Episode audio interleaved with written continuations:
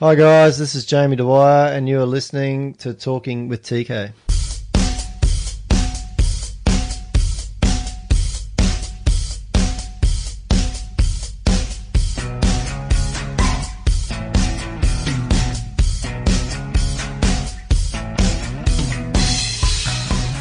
Hey guys, welcome to episode 106 of Talking with TK. I'm your host Tristan Cannell. We're going to be changing sports today. We've got one of the greatest hockey players of all time in Jamie Dwyer joining us on the show. If you haven't heard of Jamie before, well, he's an absolute legend of world hockey. He's accomplished career. He is the most capped kookaburra of all time with 365 appearances. He's won a three Olympic gold, three Olympic medals, including one gold in 2004. His record speaks for itself. An absolute stellar career. Goal scorer. He won two World Cup golds, three Commonwealth golds, six champion trophy goals, gold, sorry, and was also an astonishing, which is something I can't really see across m- any sport. It's five times World Hockey Player of the Year. So when you consider how great someone like even Mark Knowles was, he only did it once. So most people in their careers only do do it once. That's how competitive the world of hockey is. But yeah, this gentleman's done it five times. So in, if you're comparing, especially if you're listening in Australia, he's like the modern day, let's say Cameron Smith or Jonathan Thurston of hockey. So really excited to get Jamie Dwyer on because not only is he a hockey player, he's a great off the field. He's a great ambassador. He runs a great business as well. He's got several businesses, so he's right into his entrepreneurship as well. Has great, you know, obviously experience with if you've listened to our previous episodes with the likes of Rick Charlesworth and Mark Knowles, you'll both hear them both speak so highly of Jamie. So it really was great to kind of complete that trifecta because I know how important those three guys are to the hockey community. So a big thank you to everyone tuning in. Numbers for season two are through the roof. So guys, really thank you for continuing. I'm sure that it's a word of mouth thing. So keep telling your family and friends. I really appreciate you spreading the word. If you want to check out all the episodes, you can log on online, www.talkingwithtk.com. You'll be able to access any of the episodes, the previous 105 episodes on there, plenty across all different sort of sports. Or if you your, your normal podcast apps such as your po- Apple Podcasts, iTunes, Google Podcasts or Google Play, Spotify, Stitcher, etc., etc. Just search Talking with TK and you'll be able to access all that. If you can, please leave me a review on your podcast app. Really helps me to continue to build the show and, you know, continue to push forward. So really appreciate it if you've got a couple of minutes just to leave an honest review. If you do want to get in touch, I'd love for you to connect with me on my Twitter or Facebook. I'm at Talking with TK, so you'll never miss a thing if you just add me on there. I'll add you back. Or old school email, please, if you want to have a yarn or any guest requests or suggestion from the show. I'm always up for that. So please send through anything. Tristan at talkingwithtk.com. All right, guys, let's get to it. And I introduce the legend, Jamie Dwyer.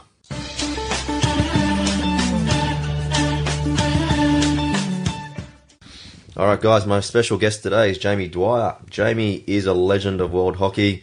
His accomplishments, including being the most capped kookaburra of all time with 365 appearances. He won three Olympic medals, including a gold in 2004. He's won two World Cup golds, three Commonwealth golds, six champion trophies, and was also a five time World Hockey Player of the Year. Welcome to the podcast, Jamie Dwyer. Thank you. Very good to be here. Absolute pleasure, mate. You know that introduction with all these medals and did you have to build a room to actually cater for all your, your accomplishments? Uh, not yet. Uh, it's on the to-do list, that's for sure. Uh, My wife actually bought a house while I was in at the Rio Olympics a couple of years ago, Yeah. and in that house, uh, which I'm still living in at the moment, I've got plans to to do a bit of a room with all my memorabilia and uh, trophies and medals and everything, which would be pretty cool. Yeah, so where you keep just in storage at the moment? Uh, it's bits and pieces everywhere. It used to be in my nana's underwear drawer, so no one would steal it. In Rockhampton, the gold medal and a few other uh, medals, but now it's um, it's in a safe. Uh, all my medals and all my shirts I have hanging up at my house, ready to get framed and put up on the wall. Yeah, all right. Let's go back to the start because I love an origin story. So you're from Rocky, mate, and obviously your parents are. f- How did was were they always from Rocky?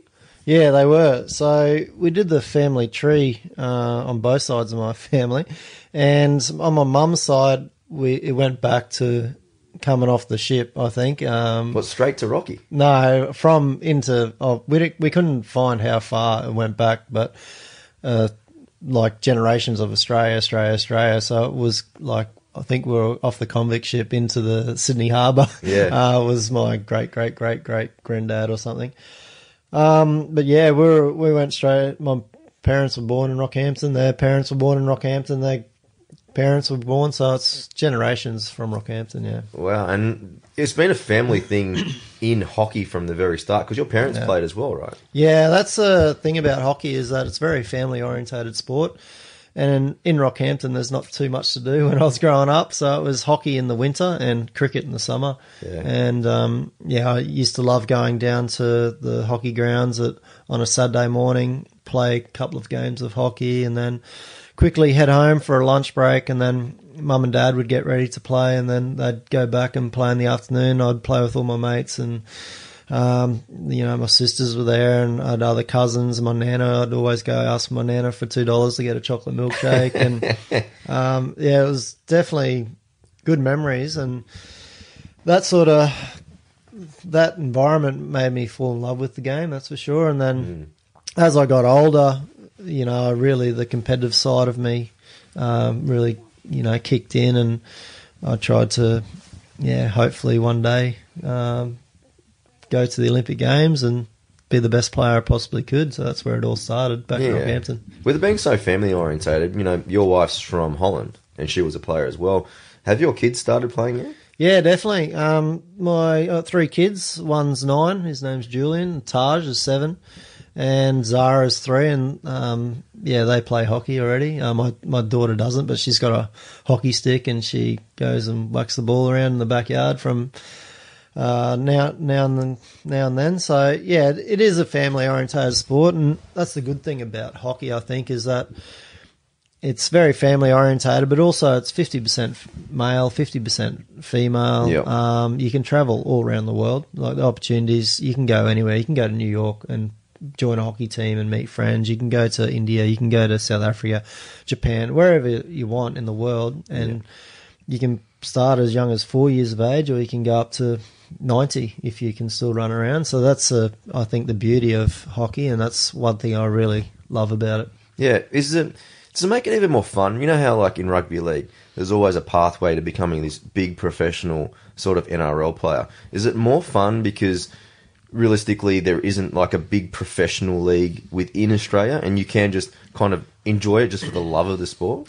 Yeah, definitely, and that's what I did. I just enjoyed the sport, and I wanted to be the best hockey player I possibly could, and wanted to reach Olympic Games and World Cups, etc. But uh, the money isn't there in, in Australia. Um, but there is different pathways. I guess my pathway was to reach the Australian team, and then from the Australian team, hopefully go to the Olympics. Uh, um, for other people, for girls, for example, they might just want to. Um, there's a pathway to go to college in USA, or Yeah, okay. other players. There's, there's always a, you know, you can go as far as you want with hockey. You can have for fun, play for fun, but yeah, um, I guess it, it is different to the NRL, AFLs. That's for sure. Mm. So growing up, you picked up the, the what the bat at about four years old. How many? What, what's the development like for a junior player? Like how long? Like what, what is? You know how they have six aside in in soccer until they get to a, a certain age. Yeah. How is kind of those early sort of years for the for a hockey player? Yeah, it's it's similar. You play on a smaller field, modified field.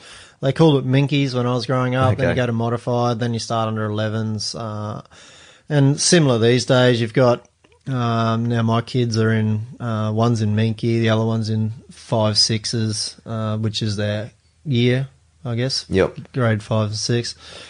Then you go up into the under 11s, under 13s. So yeah, it's still similar. What it is now is what it was when I was growing up. But yeah, it's and I guess also there's summer competition as well now where it's six aside and there's Yeah. indoor hockey and there's heaps of different forms of the game. Yeah. When you were growing up, did any of the Australian players come visit Rocky? Did you have a few heroes in there?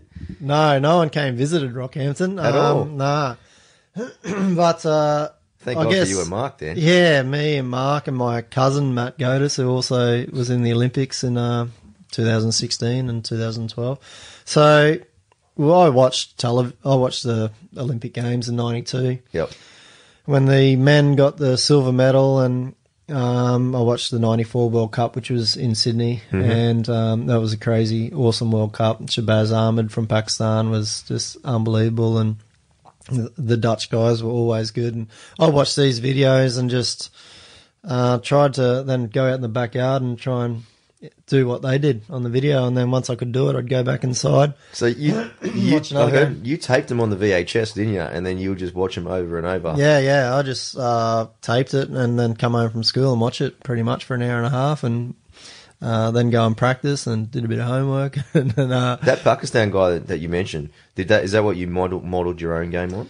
Oh, I didn't really model my own game off anyone, but there was he was definitely entertaining to watch, and he had some of the best hands and skills and pace that I'd seen um, in hockey. And back those days, you could uh, he dominated. He dominated a game of hockey, and then there was people like Teun de Nooijer, who was also at that World Cup in '94. Yeah. who went on to keep playing till 2012. He was a legend. He was another person who could change the game, and is a is a person that I would uh, always go and watch and just watch. And I was lucky I got to play with Teun in Holland, but also against him uh, a lot, Australia versus Holland. So I guess I looked at those players and I just learnt by taking little bits and pieces. Yeah. And then you got the Germans who were very defensive orientated, like indoor skills, but what they did was uh, very effective as well. So I'd take parts of their game and just add it to my game. And I grew up on grass, so Okay. I played hockey on grass until I was 17, and then my last year in Rockhampton, I played on turf, and then I moved to Brisbane to join a better competition. So it's very hard to practice those skills on grass. So that was kind of your advantage though, because you got so good playing on grass that Yeah. I, I think so. I Yeah. think um, it's a different game, that's for sure. But my hand-eye coordination and just different skills you learn from grass is is beneficial. I think. Yeah. Yeah, but you just talked about hand-eye coordination because you were quite good at cricket too, and you also had used to have a hit on golf too, right? So those kind of mix of, do you think that kind of contributed to to kind of your, your skills because of the fact that you're doing a lot of that sort of hand-eye stuff? I'm not too sure if it contributed, but I think that I'm I just really passionate for uh, batting a ball. I guess I just like going out there and whacking the ball. I still do, whether it's cricket or hockey or golf. Uh, I like just hitting the ball hard, and um, I was and I was good at it. So, um, but I practice and practice, and it doesn't. Uh, you know, there's a certain amount of natural ability there, Yep. but like all, I guess, great sportsmen, you have to train really hard. And I did it, you know, just because I loved it. But now I look retired for a couple of years. I look back and went, yeah, I did it a lot more than a lot of other people that I know. Um, nearly everyone, really. I always, even when I retired a couple of years ago, I still had the, when I was mucking around in the Olympic Village or in the hotel room, I'd have the stick and ball just dribbling through the hotel or where none of the other guys really did that t- as much as what I did. That's Yeah. for sure. And that just, um, yeah. Now I look back at it, I was like, okay, yeah, that's probably why I had, I had good hand-eye coordination, was good at uh, quick hands. It's in kind of like that ten thousand. Yeah, have you heard of that ten thousand? Yeah, I've heard about that. Yeah, What do you reckon of that? It must have been you probably did thirty thousand the way you. yeah, I guess uh, by the end of it, I would have done more than ten thousand. But I think, um, yeah, I think with kids, especially these days, you see the ones who I coach a lot, a Yeah. lot of juniors, and you see ones that are talented, and you see ones that are have got potential, but really are out there. And they've got that killer ins- instinct in their eye, and they really would do anything to, to get better and to improve. Yeah. Know, because they love the game or just because they, they want to do it. So you really need to want to do it. And I've, I've always wanted to do it. And yeah, um, I guess now when I look back on my career and what I achieved, I guess now I look back and go, what made me uh, achieve what I achieved? Because when I did retire, I was very happy, I guess, that I could look in the mirror and I was I was happy that I achieved. I I was I was happy that I become the best player that I could possibly become, and not a lot of people can say that. I Yeah. don't think, and that's one thing I was proud of. And now I look back on what made that happen, and I'll try and um, look at my kids and see how they're developing. I'll try and look at other kids and see what they're passionate about, and Yeah. just I'm curious, you know, what sort of made it tick for me Yeah. and why I did what I did. It's interesting because you know you, weren't the biggest bloke, I know. so you had to obviously make it up in different ways, and you you found your actual way of making it up with your work ethic off the field and your dedication to your craft. Yeah, I was never oh, not the tallest guy. I was never the strongest. I was never the fastest uh, person uh, growing up, or even when I was at my top of my game. Yeah, But um, yeah, I worked hard at it, and you know, I, think that I did more off the field uh, when I wasn't at training than probably all the other guys. Like not just hitting uh, the ball in the change rooms or uh, at the hotel or in my house. I'd also go for a run or go to gym or do something to Yeah. to make myself better. And when I learnt my game, like my strengths, my weaknesses, um, I sort of knew what I had to work on, Yeah. and that was not just on the on the field, but off the field with my body. Uh, if I had to get faster, um, if I had to be less injury prone, uh, fitter, better change of direction, better acceleration. So I sort of worked that out pretty quickly in my career, and I worked hard on it. That's for sure. And and uh, yeah, it made me a better hockey player. And and then I just kept learning, and that's the trick. You just got to keep learning. And my competitive spirit was always there. Like I hate losing, that's for sure, and I love winning. And yeah, sometimes you lose, and sometimes you win. But no matter what, when I went to tournaments and when I was competing at the highest level, I wanted to be at my best. And then if you're at your best, if you win, great. If Yeah. you lose, you can cop it on the chin. But if you go to those tournaments and you're not at your best and you lose, it's it's hard to swallow. So I just made sure that I was at my best and tried to keep learning all the time. yeah. How old were you when you met Mark? Oh, when he was born, pretty much. Uh, so I was five. Uh, he he was lived in Rockhampton, then he went away for a little while, I think, and then he came back. But his parents and my parents grew up playing hockey.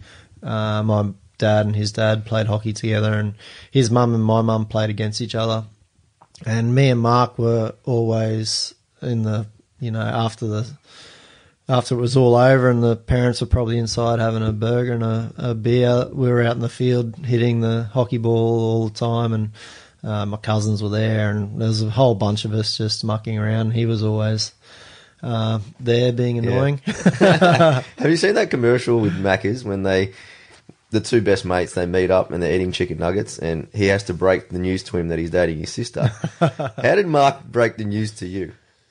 It was that uh, I knew it was going on um, because yeah, my my sister told me, but then he was a bit nervous about it. Was he? uh, and it was at my mate's wedding actually. Uh, it was at Luke Doerner's wedding, a good mate of mine who also represented Australia for hockey. yeah. We're in Melbourne. He goes, "Oh yeah, I um, I'm I'm with your sister." I went, "Yeah, yeah, I know, uh, whatever." It's Did he at least it's buy you a beer?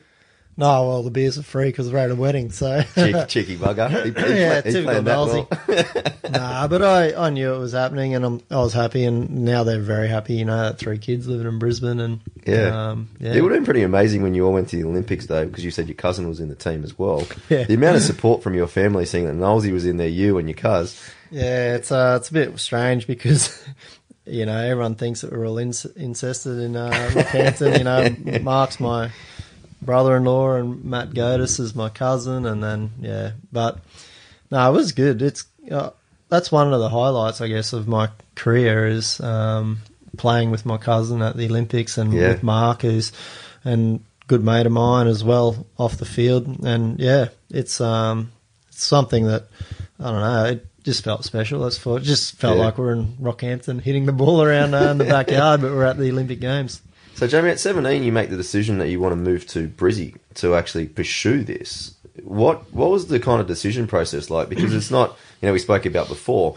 You don't know what the end sort of, in terms of like making a career in terms of money, it's still a little bit of limbo. So to take the chance to move to Brisbane, that's that's a big move for a 17 year old. Yeah, it was. Uh, it was probably the biggest move for me um, that I ever did. Actually, um, it's not that. Looking at it now, it's not far. It's only Rockhampton to Brisbane, but for me, it was a big, big move and something that I'm glad I did, obviously, but at the time it was very difficult. I, I decided a couple of years before that. I decided when a letter come in the mail for me um, to go to Brisbane for cricket. Yep. They offered me a contract to go, uh, not a contract, like a scholarship, Scholarship sort of sort of thing, thing, out yeah. of school and play some cricket. And I was talking to mum and dad, and uh, my aunties and uncles and all that were sort of pushing me towards cricket. They're like, "You better at cricket. There's more money in cricket. Go for cricket."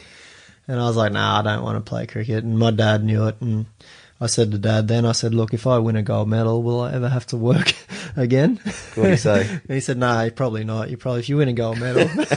he he didn't obviously think that I'd go and win a gold medal. Um, but he lied to me because I'm definitely working and I won a gold medal. I'm probably working harder than what I was when I was an athlete. But um, at that stage, I was like, okay, I'm going to give it a crack. And I had a couple more years of school left, and I finished that year, that schooling, and, and I thought, oh, I've got to do it. Got to do it. I've got to chase my dream. If I didn't chase my dream, I'd still be in Rockhampton, probably regretting, Yeah, wishing for that. I had have um, gone for it. So I went to Brisbane. That was difficult actually because I was working uh, prop, a job which was forty hours training, and What were you doing? was- I was working in a uh, it's called Lincoln and Century, selling like bolts and um, all you know stuff like light bulbs and all everything. Yeah. Um, and the guy who owned that still is involved with that club. So I went down to that club, worked worked there, and just in the factory, really packing and sending, and then training, and then sort of two years went by, and I was like, because the next step is to go over to Perth, and I really didn't get too many chances, and I wasn't really, I was improving a little bit, but not as much as what I was hoping. But then, yeah, my chance got got um came a couple of years later when they invited me over to Perth. Yeah. So, in terms of getting the invitation over, is there a do they? Is it like scouts that are checking you out, watching you play? Do you have to go to a training camp? Like, how do they actually select you to go back over to Perth? Yeah, a bit of both. So you have the training camps in Perth, but you also have the um, state competition, national competition. So I play for Queensland. Yep. They'd uh, see how I was going for Queensland team. Um, then you've got the Queensland Academy of Sport coach or the Queensland coach. Yep. Always in contact with the Australian coach and the Australian coach probably asking, you know, who's there, how much Who's talent, good, yeah, yeah. who's good, and hopefully put my name up. But um, it took me a while, you know. It took me probably a couple of years longer than what I was hoping for Yeah. to make to crack it into the Australian team, and Did they give you feedback in terms of why? no, not really, because I was in Brisbane for a couple of years, and that's the standard procedure. You go to your, to Yep. a bigger city, unless I was brought up from there, and then moved over to Perth when I was nineteen, and then it took me three years in Perth before I played my first game for Australia. Okay. These days, if you get invited to Perth, you pretty much get In a go. team, yeah. yeah. Um, whether you're in the squad or not, because they rotate the squad around a lot more these days. Mm. They give you a go, and you know, sort of see how you see how you go. But it took me three years, and Terry Walsh, Terry Walsh was the coach um, for the lead up into Sydney. So ninety nine, two thousand, I didn't get a go, and other other mates of mine were getting a go, and I thought, oh come on, I'm I'm as good as these guys. Like Yeah. just give me a crack. But I didn't get that opportunity, and then uh, maybe luckily uh, Terry Walsh got sacked, and Barry Dancer came in, and Barry Dancer after the Australian hockey competition said, "Look, you're in the Australian squad. We're um, we're playing in a couple of months against New Zealand. You're going to be in the team." And I was over the moon. Like I was in Canberra. He told me in the hallway, and I was just like, "Yes, finally, I'm going to be an Australian player." So it took me a while to get there, and I was 22 when I played my first game for Australia, and that's quite late. Like most guys probably play 19, 20 years of age. And when you consider you're the most capped player of all time, Yeah, I went on for a fair while, but it took me a lot, while to get you know, there. some yeah. people debut at what 17, 18 years old, right? Yeah, some uh, some do. 18, not too many 17 year olds, but 18, 19, uh, there's guys that debut. And and then there's guys that haven't made it when they're 20, 21. They're like, oh, what do I have to do? This is this is not fair. And I'm, Well, it's mate, that sticking point, isn't it? Whether Yeah. you're going to quit and go back to just normal life or stick it out and see if you Yeah, can make it. well, that's the thing in Perth because you get, go over to Perth and you train and you, you earn your. Oh, back those days, I was earning one hundred and twenty five dollars for a week. Yeah. and I have to pay my rent and food and everything out of that.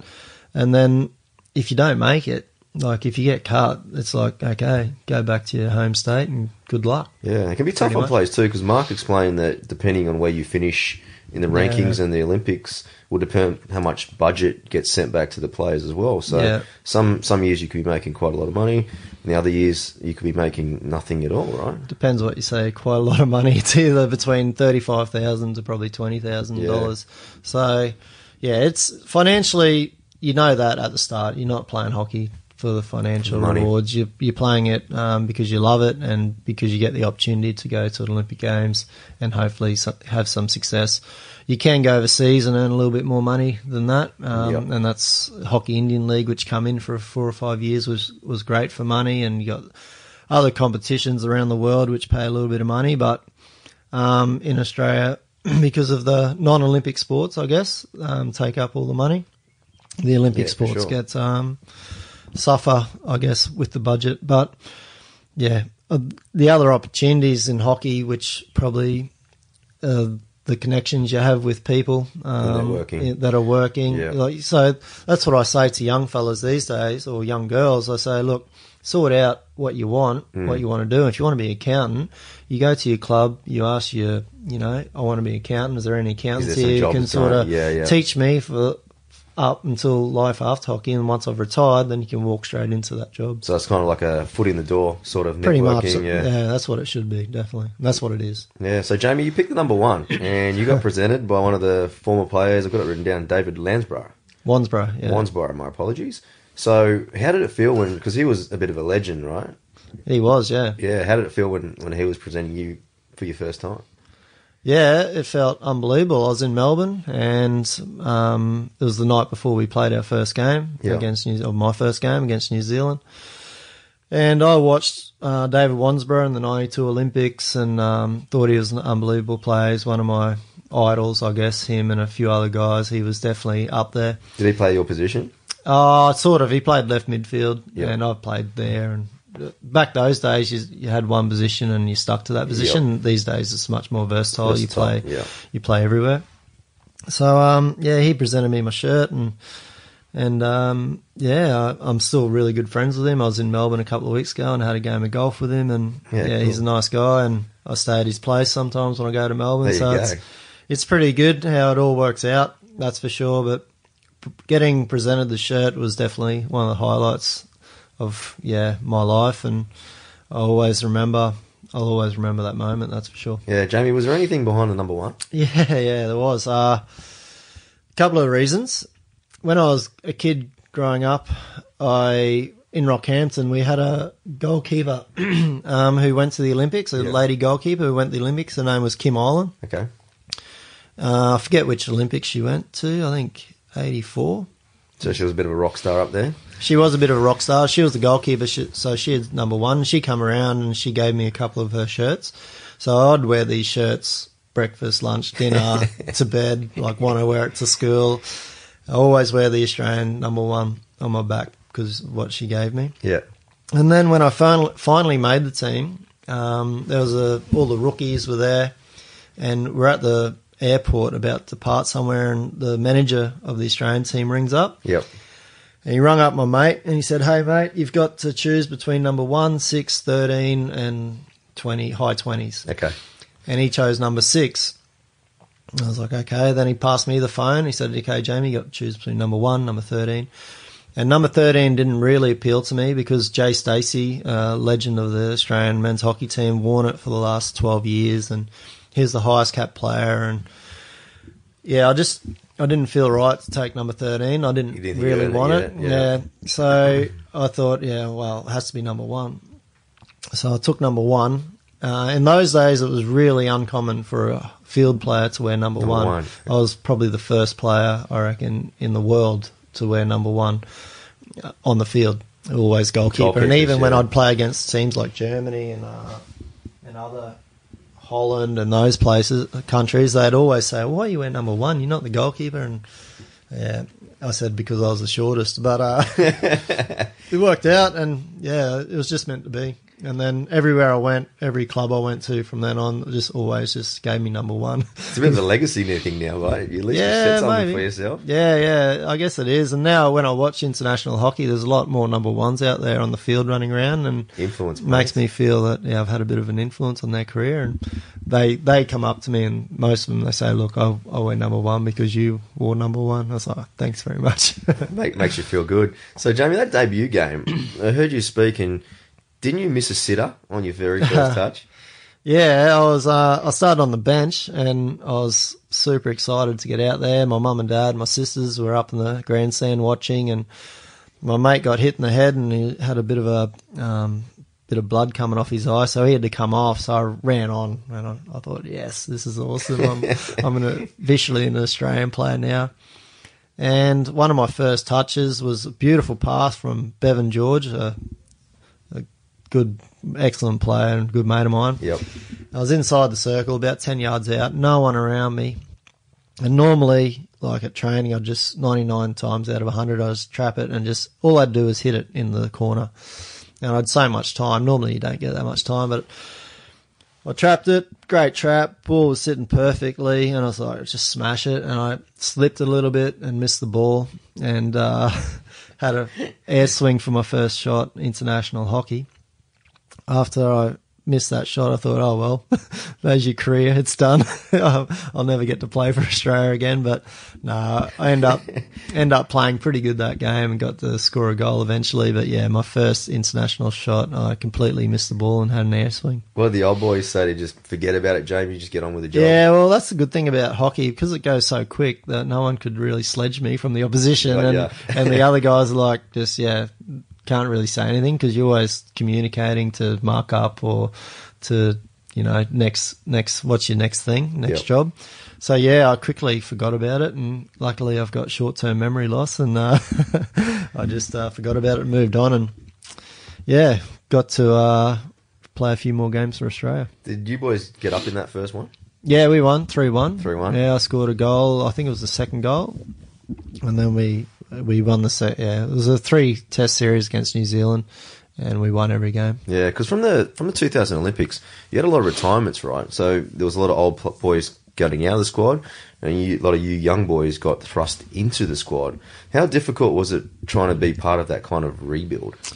Not really difficult, actually. I, I thrived off it. I wanted to um, show the coach and everyone that the young guys coming through were good enough. Yep. Um, we had nothing to lose, you know, because all the, the other guys were out. Um, so I just went for it and I tried to cement, me personally, I tried to cement myself in that team as soon as I possibly could.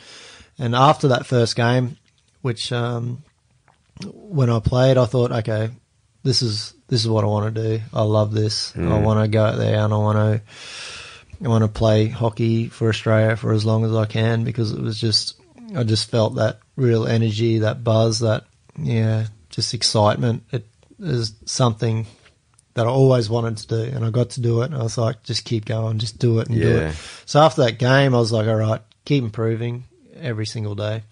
Are you a goal setter? Did you write it down? Yeah, I'm a am a big goal setter, Yeah. and always have been. Um, and I wrote this stuff down, little small goals and then Yep. big goals. So at the start of the year, you've got tournaments where you want to peak at, Mm-hmm.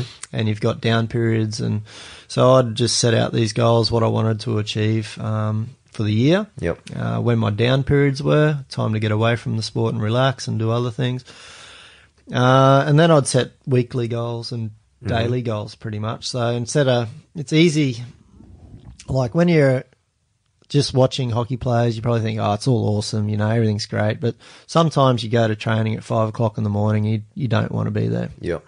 Um, but it, for me, it was important to set a little goal the night before. So, okay, I- I don't want to miss my backstick trapping, or I want to practice my 3D, like look, ball uh, lifting in the air with my. Um, so I've got it under control. Just little things Little like things, that, yeah. which which made me focus every day and just made me improve a little bit by a little bit. And then you've got the long term goals, and I've always set goals and after I retired, that was, I guess, one thing which I still wanted to do, and it was quite difficult uh, to do at first because I'm Yeah. not. So I set little goals now into my work and what I Business do at work yeah. and family goals, and because that's for me that works well. So that's what I did. Yeah, so the lead up into Athens 2004 wasn't great for you because you did your ACL. How tough? Because that was 2003 when you did your ACL, and that's especially someone that relies on their speed so much. That's a pretty crucial. That's a pretty cruel injury to do. Yeah. How did you originally do it? Uh, well, I did it in the 2003 Champions Trophy in Amsterdam. Uh, it was the first 10 minutes of the first game, and I was up against the goalkeeper one on one pretty much. I got a, a nice ball and I was away. And I went around him, and he come out and he slid and hit my knee. And then I was like, I was in pain. It was, it hurt a lot. For Oh, the, and then after about three or four minutes, I was like, okay, it feels okay. So I went off, and then I did a couple of laps up and down the sideline, and I said, "Oh, doc, just doesn't feel right." And he just felt my knee and said, "Oh, yeah, you've done your ACL. You're out for a year." Wow. And I was like, "Jeez," because 2001 was a good year, like for me, like to get my debut. I played 21 games that year. Went to the major tournament for the year, the Champions Trophy. Uh, was like improving all the time and had a solid first year. 2002 for me was a unreal year. Uh, we come second at the World Cup. Yep. Uh, we won the Commonwealth Games. I hit a hat trick in the final, and then Champions Trophy. I played really well, and I, I think I played like 33 games that year and scored 24 goals. So I was I was sort of building up, and then 20, 2003, I was I got really really fit, and I was faster. So all my testing, physical testing results were were at my peak, I guess then. And then this injury came, and uh, the the doc said, "Look, you won't, you're not going to play f- for a year." This was one year exactly Oh, before the Olympic Games first game. Yeah. And then uh, he said, "Look, and if, even if you do come back, you're not going to be as fast, you're not going to be as fit, and blah blah blah." So I was like, "Oh, that was a bit of a kick in the guts, so to speak." So I came back to Australia quickly. I got the operation done in Brisbane. Yep. I was bit, I was fairly down because I couldn't do Right, anything, and yeah. And uh, my knee was in a um, in a brace, and and I couldn't do anything. And then I was out fishing. I was in Rockhampton. I went out fishing, and I was like, yeah, "This is good to get out, go do a bit of fishing. This is pretty good fun." And then, but my mates were the team were away in New Zealand at, or somewhere then playing hockey, and I was like, "Oh, but I really want to be playing hockey." And it Yeah. sort of like, I after that, I was like, "All right, I have to." do do everything I can to make the Olympic team. So after about seven months out, so I had the operation exactly eleven months before the Before first the- game, and I was out for seven months. So that gave me another four months of hockey to try and firstly impress the coaches and show them that I'm right to make the team. Yeah. Were you shitting yourself that first game back? Oh no, not really. No. I was sort of, yeah. I was. I guess I was pretty young and just, I just didn't really think about the consequences. I just wanted to go out there and just play hockey Yeah. and And you had that goal in the back of your mind. I had that goal, Yeah. and it was pretty short term. I had to quickly get there, otherwise it was all or nothing, pretty much. So I'd played, and I wasn't great. I was pretty poor actually, and I played a few games here in Sydney, and then we went overseas, and we had the tournament over there, and I started off okay, got worse and worse and worse. Then after that tournament, I went back to Rockhampton again, and that's uh, I got the call from the coach said you're in the you're in the Olympic team, and I was over the moon. You didn't think it was going to happen, did you? Oh, Or did you have a bit of a? You always do the numbers. Like those Olympic years, you look at your teammates and you see who's definites in, who's maybe, where you, where do you sit. And you're And you have to be- versatile too, so you can play more than one position. Yeah, those days I was more just a striker, Striker, outright yeah. striker, but you have to be realistic with your chances. And I think, I don't know, I haven't spoke to the coach who picked me about it ever, but um, yeah, I think there was probably two or three guys that were definites in there, and there was Hmm. me and a couple others. I would have been a, probably a definite if I hadn't been injured, but because of my my injury for so long, and the doctors saying that I can't be, you know, as fit and as fast and all that, sort of put doubt in my mind, put doubt maybe in the coach's mind, but picked me, and uh, my knee still wasn't great all the way up to the Olympics, and I was getting acupuncture and massages and everything, and yeah, got to the Olympics and everything just seemed to click, and it's just felt like it was. I'd no like I just went into that Olympics with yeah no expectations, just go for it, and Yeah. just everything just worked out well and clicked. Not everything, like it was still tough times at the Olympics with a few games and um, a few things off field, which always challenge you. Like because with the hockey players, we're not used to the press and all that sort of Yeah. stuff. So little things like that challenge you from time to time. Because it's Um, interesting because once the Olympics, because the Kookaburras are one of the most watched teams at the for Australia at the Olympics. So obviously the expectations must go through the roof in terms of bringing Oh, home a medal, right? Yeah, we said, oh, we, amount of interviews I had there was like, oh, use the bridesmaids, you know, blah, blah, blah. And I'm like, oh, I've never been to Olympics, so. You don't um, know. Yeah, I don't know. This is my first time and I'm here and I'm, hopefully we do well. And I honestly thought that we did have a pretty good chance because we were so fit. We Yeah. were the fittest team by far. Our form hadn't been great going into it, which isn't such a bad thing because I thought, you know, it's all the bad stuff is sort of a little bit behind us. We're on our way up a little bit. So I just, I had a good feeling and, But you only just stuck into the semis, right? oh, not really. No, well, our first game we beat New Zealand Yep. 4-1. It was 8.30 in the morning. We had to play. It was like 40 degrees. 8:30. Yeah. So we got up at four. We went for a, Would you eat? yeah, yeah, yeah. Yeah. So we, we went to bed early. Yep. That's, that's difficult because you know Oh, when you you, play at eight thirty the next day, like you're excited. you're like so excited. Yeah. But we got up at four o'clock. We went for a jog and it was still dark. And um, yeah, in the village at four o'clock in the morning, there's a few uh, things that are happening which we were running past, which was quite interesting to see. and then we ran into the uh, food court, had a breakfast, and all that nervous energy. Some guys were really deep in thought, and some guys were like super excited. And playing New Zealand too, the, the Yeah, rivals, you know. but just your your first game, I think, is always a little bit nerve wracking. And then it was a long bus trip out there. We took about 35, 40 minutes in the bus, and I'd put the headphones on and listen to listen to my um, iPad, um, Little uh, cassette yeah, tape back whatever then. it was back then. Oh, what was Probably a it? Sony cassette tape or something. No, it was no. Uh, MP3 player. no, Apple bought out something. Uh, Oh, like one of those- iPod. Uh, iPad, not my iPad, iPod Mini or yeah, something like iPod that. or something yeah, like that. Anyway, I had this back then. I had the thirty-five minutes of the same music for each game. But Yeah, yeah. I remember some guys throwing up in the bus, and some Really? guys, yeah. And I was like, whoa, they're pretty nervous. but uh, we went out there and. It was forty something degrees, and one of the New Zealand guys was a big fella. He lost about seven kilos that day in the game. in the game. But we got the job done. Then the second game we drew against Argentina, two all. Yep. The third game was against New uh, was against India, Mhm. and that was a really important game for us. We were three one up, got back to three all. And they're We ranked had to pretty win high it. too, aren't they? Yeah, they were, they're they're either really good or not so good. Okay. And that day they were really good. And anyway, we scored in the last five seconds or something to win four three. Then we had to beat South Africa, and we should beat South, South Africa. We beat them four two, I think.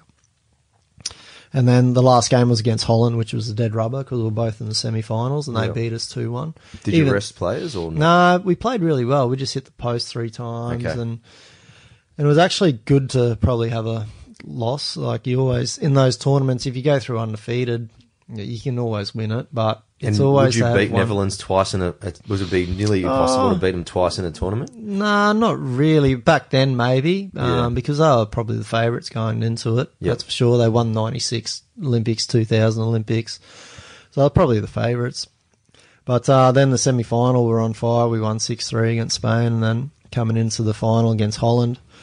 I remember it like yesterday. Did our warm up out on the second field, did a few laps, and there down the other end of the field, and I was just thought, oh well, you know, this is no matter what, we get a medal, so that's good. But just try and win. that's what I was thinking to myself.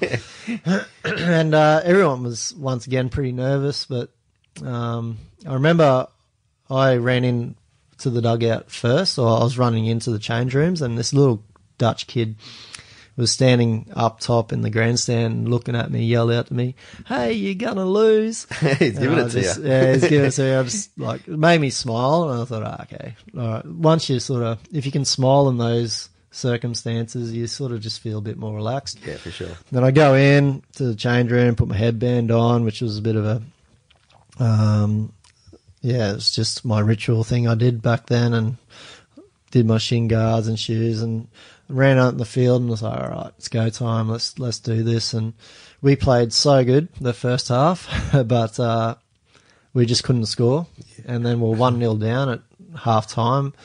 Walking into the change room at half time, like, oh no, like this is bull crap. Like the So the mood was pretty pretty down at half. for me, it was. Yeah, Yeah. walking in uh, was was down because I thought we couldn't have played any better. We should we should have been three 0 up, yeah, got you. but they got a nice goal, which was a good goal, but we just couldn't score.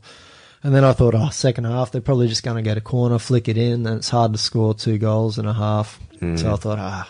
But then the coach, um, Barry Dancer, said, look, we haven't lost a second half performance for the last 30 something games, which gave me a lot of confidence. And he's like, just keep going because they're cracking, we're playing well.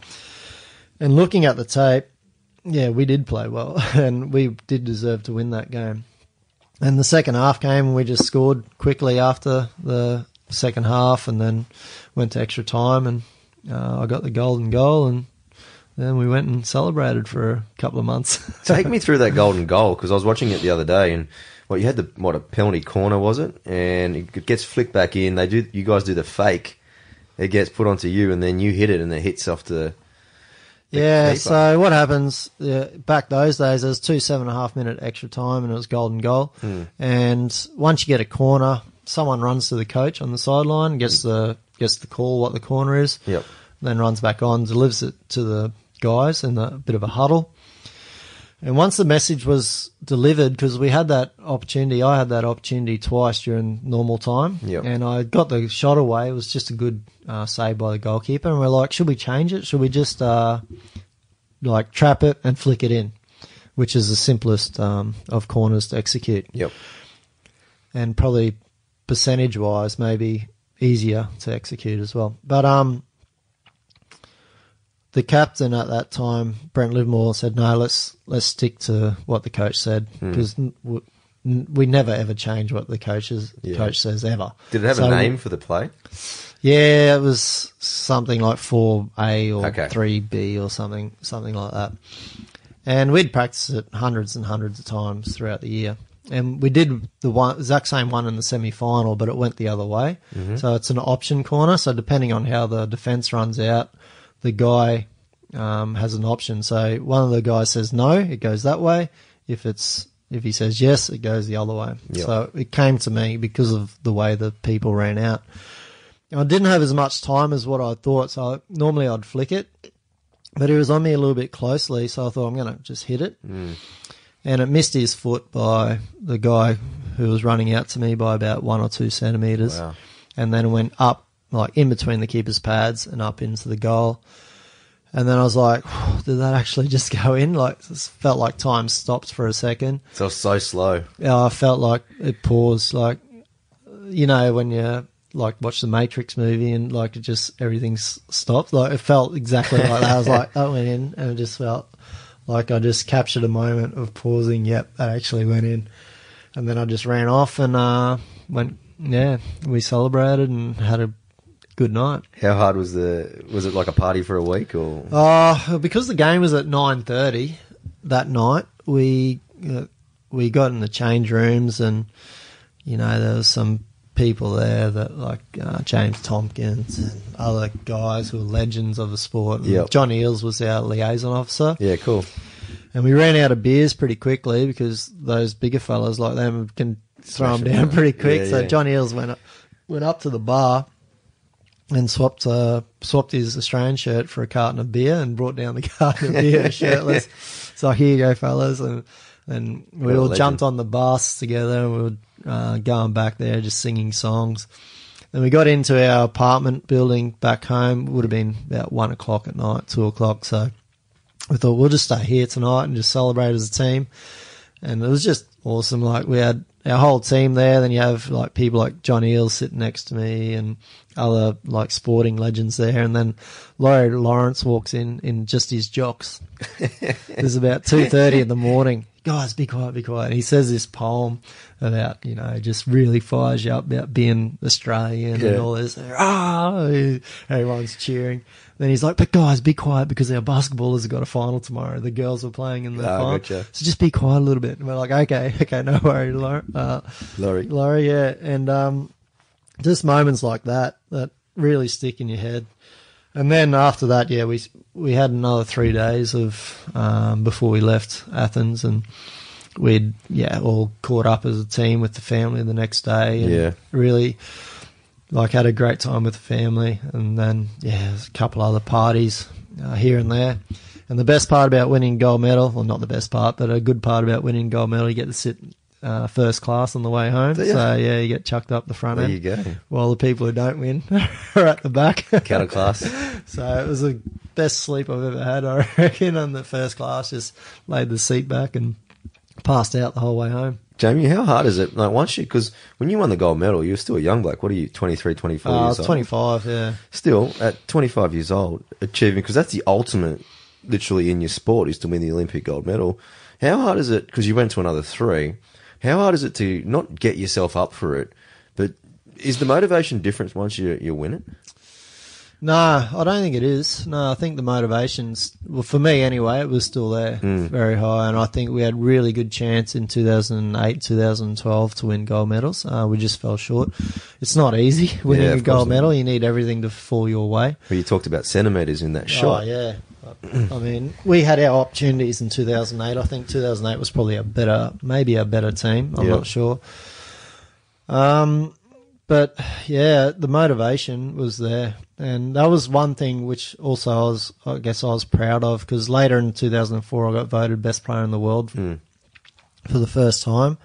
But I really didn't want to settle there. I wanted to keep pushing myself, and the after the Olympics in 2004 is when I went over to Holland and played my first year over in Holland Yep. And I played with some of the best players in the world, and we had a we had a great coach. So I really, and it's a different style, so I really Yeah. learnt over there and um, added to my game. And Is it hard uh, to adjust? Yeah, it is hard. Yeah, it's quite difficult. Yeah. um, to adjust, and but you do walk away after a year being over there, being a better player. Yeah, for that's sure. for sure. Is that from getting uncomfortable? Is that Uncomfortable, different tackling, different uh, different game a little bit. will they speak English or will they have a mix of kind of Uh, bit of a yeah, bit of mix. Yeah. Like they all speak perfect English, but um, all the meetings and all the on-field talk is always in Dutch. in Dutch? Yeah. Um, then they, if I didn't understand anything, they'd translate it to me. But uh, going over there um, made me a better player, and then I sort of wanted then just to keep improving my. Uh, Australia was always my number one priority, and to represent Australia and play well for Australia at the major tournaments. In 2006, we at the World Cup in Germany, we just lost. We were three one up at um, at half time and lost four three. The Germans were good, I must admit, and they probably deserved to win that. But we could have we could have got that one. Then 2008 Olympics come and uh, we're good there, but we were, we slipped up against Spain. I think us and Spain were the best two teams in the world at that time, and unfortunately we met them in the semi final. And then 2010 World Cup was really one I wanted to win because 2002 World Cup we lost to Germany, 2006 World Cup we lost to Germany. So 2010 was really important one for me because I was playing really good hockey. Yeah. I was 31 years of age. I didn't know if I had another World Cup left in me. And uh, we had the best team by a mile. And I thought, let's uh, we just got to put this together. We lost our first game against England, and then we went through and we got the job done. And that was my first World Cup, and something I was I was really happy with that one. Yeah. Really happy. And then 2012 come well, once again. We played well, but we just couldn't play well enough on the day. And uh, 2014 was the World Cup in Holland when we smashed the Dutchies 6-1 in the final, which was definitely feeling. yeah. Well, that's the biggest scoreline ever in a World Cup. Like the most out of all the World Cups you know, for the male, it's always been just two or one goals. Yeah. But to win 6-1 against 16,000 uh, orange shirts in a in a soccer stadium in in Den Haag was pretty awesome fun, and we were untouchable that tournament. Yeah. everything just worked. every player played well. It was just Just meant couldn't to be. touch us. Yeah. Jamie, we were talking at breakfast before about you know players like Cameron Smith and Jonathan Thurston. You know, in league they're they're rated as the best of the best. You know, they won three or four Player of the Years. Now you were World Player of the Year five times. What does that carry in terms of? I know that you're probably very very proud of the fact that you were recognised as the best player in the world, but for you to do it year after year, because in your sport usually it's a different player each year, but for you to do it five times, that's an incredible achievement. Did you have a bit of an expectation that once you won a medal, that was something that you wanted to do, just consistently be the best player? No, it's not something I set a goal to be the best player in the world. That wasn't a goal of mine ever. Um, it was the goal of mine to be the best player I could possibly become, but uh, net, not to win those awards. And in 2004, it was it was great to win that award. Um, I wasn't the best player in the world for that year, but I was one of the probably the best player or one of the best players at the Olympics, Yep. which is the major tournament, and we won. So to be voted that year, um, and I think I got over 50% of the votes from my peers, so from other international Yeah. players, um, was very. Uh, I was a bit surprised to be honest, but um, yeah, I thought yeah, that's that's awesome. Shows But- the respect that the players it- had for you. Too. Yeah, that's true. But I felt, I felt like it wasn't just my award. I felt it was it's more of a team, Team, award yeah. because if I didn't have that team around me who make me look good, um, I wouldn't have won that award. So to do that was was great.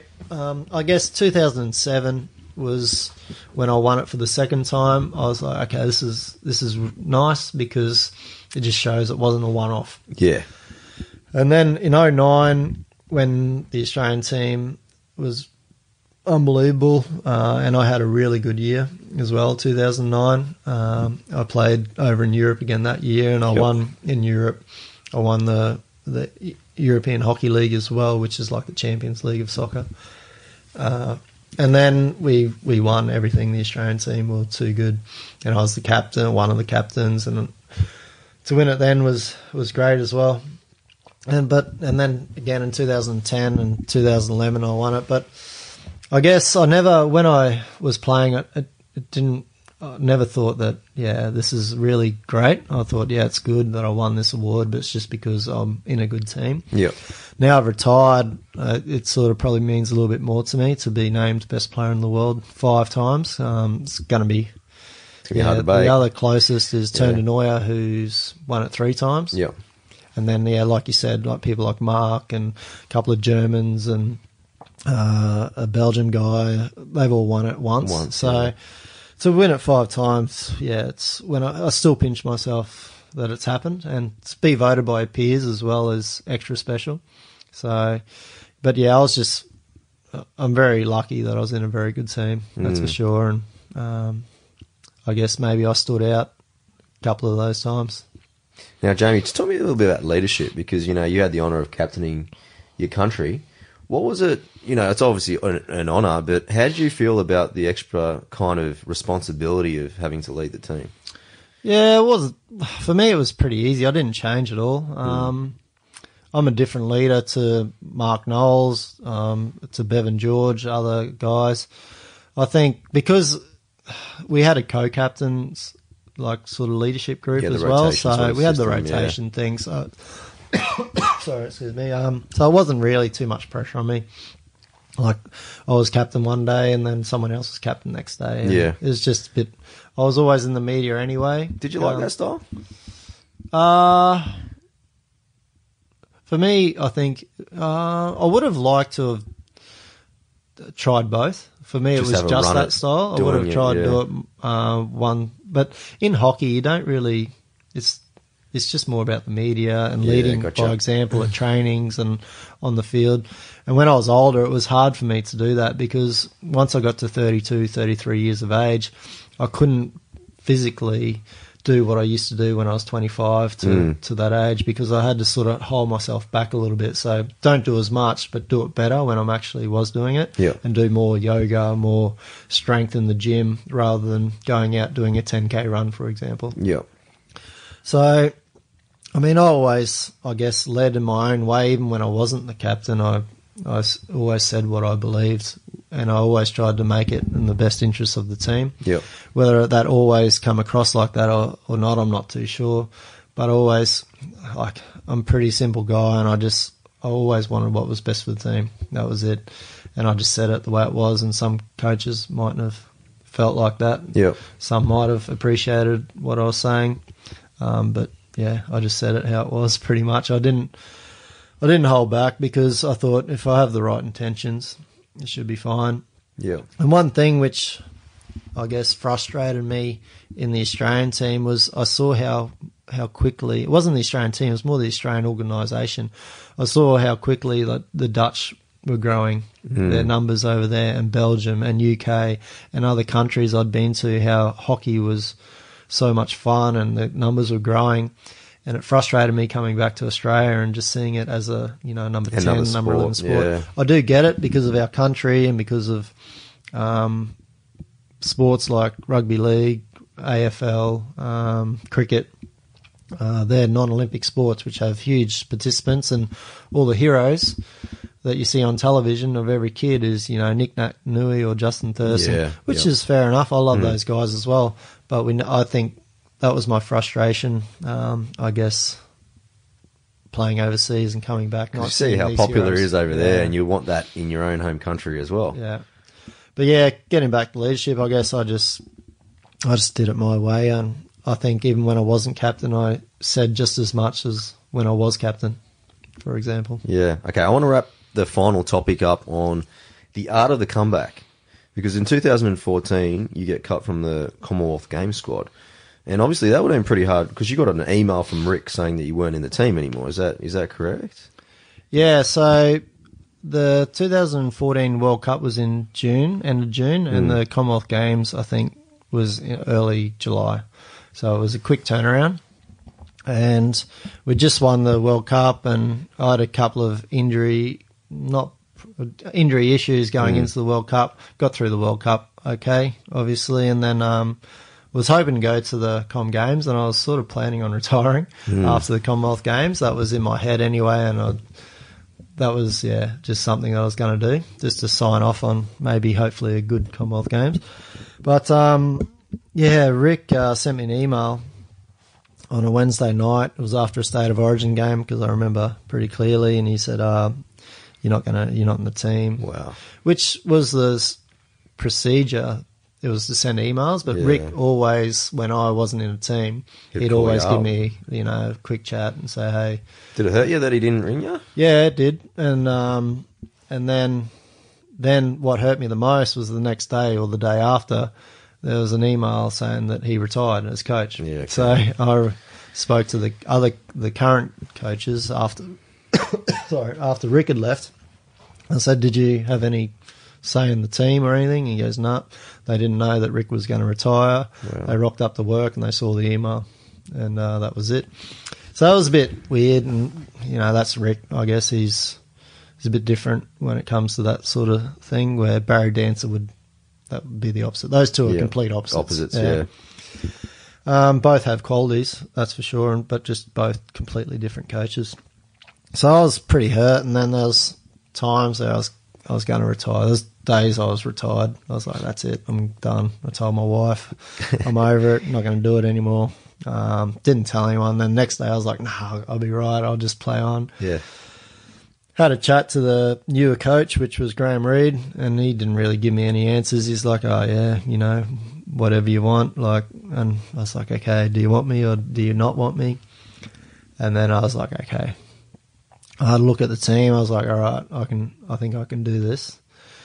So I got. Uh, I went to the Hockey India League in January Yep. and played well.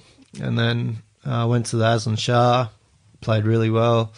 And 2015 for me was an unbelievable year. I played 30 games, scored 28 goals. It's statistically the best of your career, wasn't it? Statistically, the best by far. Um, played well at the World League Three in Belgium. Went to the World League Four in India. Got player of the tournament. Yep. So I played really well. um, So in were you, were you 2015. just driven on this end goal, or because at your age it would have been hard to get your body ready? Week yeah, after that was the it? thing which made me want to keep going was my body was good. Yeah. So I was still fast. I was still fit. Um, I could do everything I wanted to do. Yeah. Um, I couldn't push myself like I used to when I was 10, like when I was 25, 26, but I was at a level where I was fit enough and fast enough that I was happy with my performances. So yeah, I, I played really, really well that year. It's probably one of my best years I think I've ever played. Um, and then 2016, I also did all right. Um, scored a fair few goals, played all right. At the Olympics, um, all of us uh, didn't play to our potential, unfortunately, Yeah. and um, And that was a bit of a shame. It Yeah. does happen. Um, yeah, I mean, yeah, it's a shame. You want to at those tournaments, you want to play your best when your best is required, especially because you have to wait four years for the next opportunity if you get another opportunity. But But to play Happened four because you're the oldest men's hockey player of all time in Australia, right? yeah, And for you to actually come back after getting the disappointment, you wanted to retire yourself on your own terms in the Commonwealth Games. It must be pretty. It must be pretty proud, of, even after everything that you achieved. The fact that at that age you did, were you able to get yourself back up for it? That's a big. That's a big Oh thing, yeah, mate. and if you look at those two years between um, 2015 to the Olympics, think I played 46 ga- games and scored 36 goals or something. Like statistically, goals per games, and the way I felt, didn't get injured. Um, I was pretty happy. I was very happy actually. I guess why I continued was someone tried to retire me, but I wasn't ready to retire. So yeah, On, on your own terms. yeah, Excuse me. yeah, yeah. I wanted to go out on my own terms, and uh, to be honest, those last two years were very, for me, very satisfying. I know we didn't get the outcome at the Olympics which we wanted, but for me personally, I was quite happy. Um, and I looked at hockey a little bit differently as well. Like Yeah. I looked at it as a job. Okay, this is this is my job. Go to work and do your job, and I'm good at my job. That's Mhm. what I kept telling myself. Sorry, man. No, no. take your take your time, bud. So yeah, it was. So yeah, it was pretty. I don't know. I'm glad I did it anyway. In the end, All right, Jamie. Let's wrap up with a couple of just rapid fire ones. Who was your toughest opponent? Germany, Player? Bjorn Emmerling Why was from that? Germany, because he could attack, defend, both good, both on his left and right side.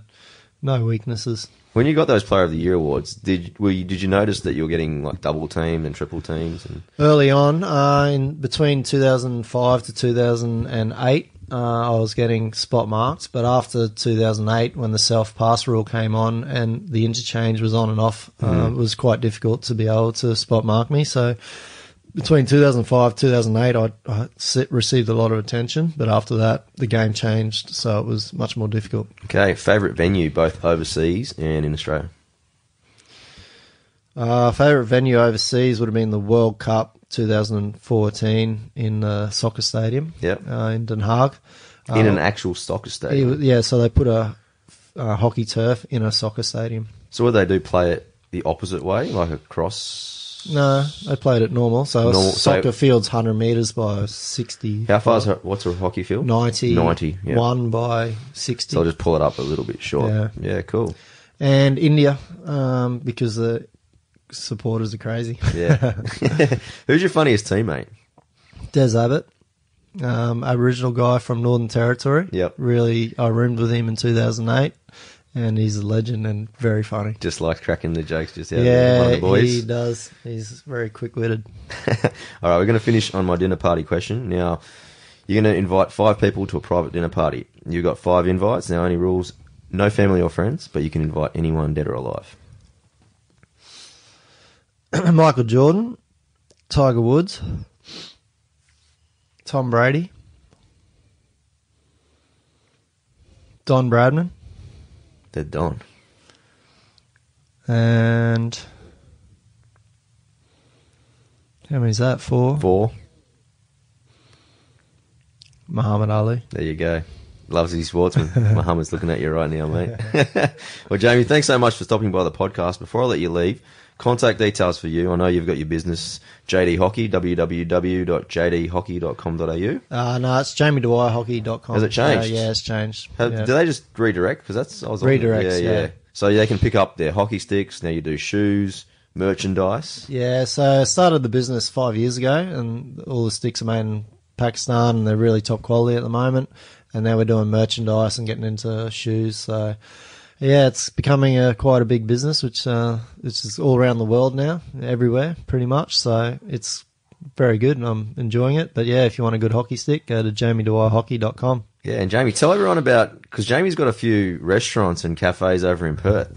Now, there's a couple of good joints that he owns with Eamon Sullivan and, and Steve Hooker.